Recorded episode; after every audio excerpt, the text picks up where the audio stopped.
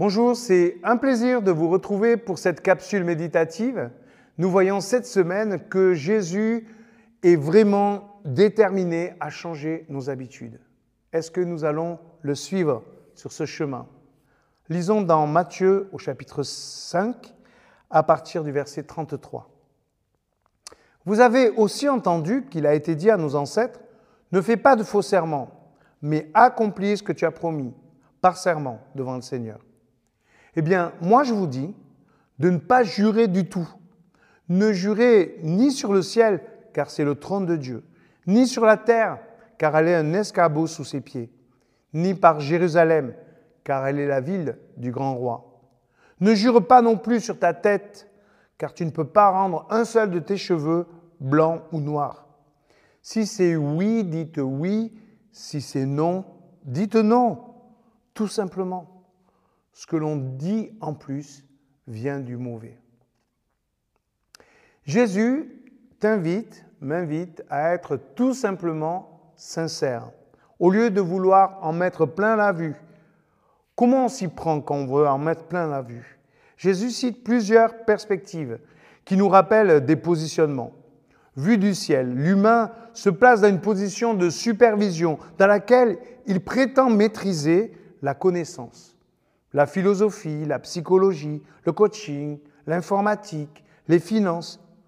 Tous ces domaines englobants donnent l'illusion de la maîtrise et impressionnent les autres. Vu de la Terre, l'humain très pragmatique prétend contrôler la réalité. Les politiques, les gens qui travaillent dans le social, sur le terrain, l'éducation. Oui, leur point de vue est utile, formateur, mais ils ne peuvent pas prendre autorité au nom de leur position.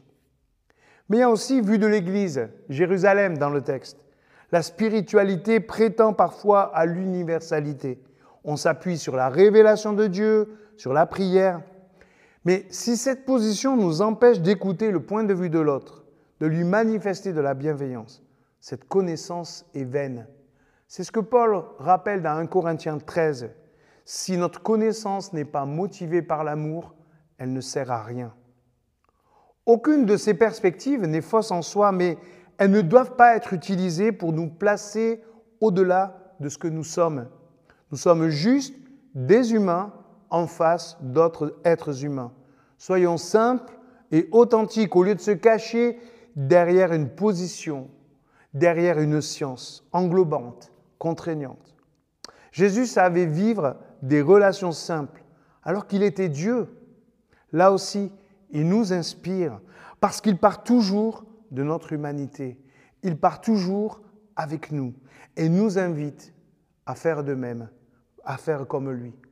C'est intéressant à méditer. Pourquoi ne serions-nous pas davantage sincères, davantage authentiques?